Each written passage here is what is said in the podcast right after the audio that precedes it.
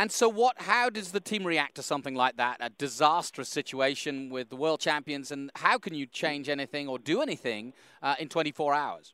Well, of course, as a as a professional racing team, you've got all the parts more than once available, so you are able to build uh, two totally two spare cars, more or less. And we had a spare monocoque available. We had a, all the parts are available here to put uh, another car together.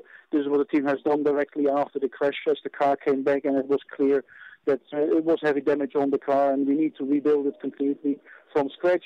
You do this. Uh, the mechanics are professionals, well trained, and uh, and good guys, and it's in part of the team spirit to uh, yeah to put a new car together within a very short notice. The problem is then is that you are missing track time to set up the car, and especially Anthony Davidson, and Sebastian Buemi had a quite difficult free practice number three because the car needs then a setup. You are not focusing anymore at all on uh, qualifying, so this is something which we will not focus on today, also not with car number two.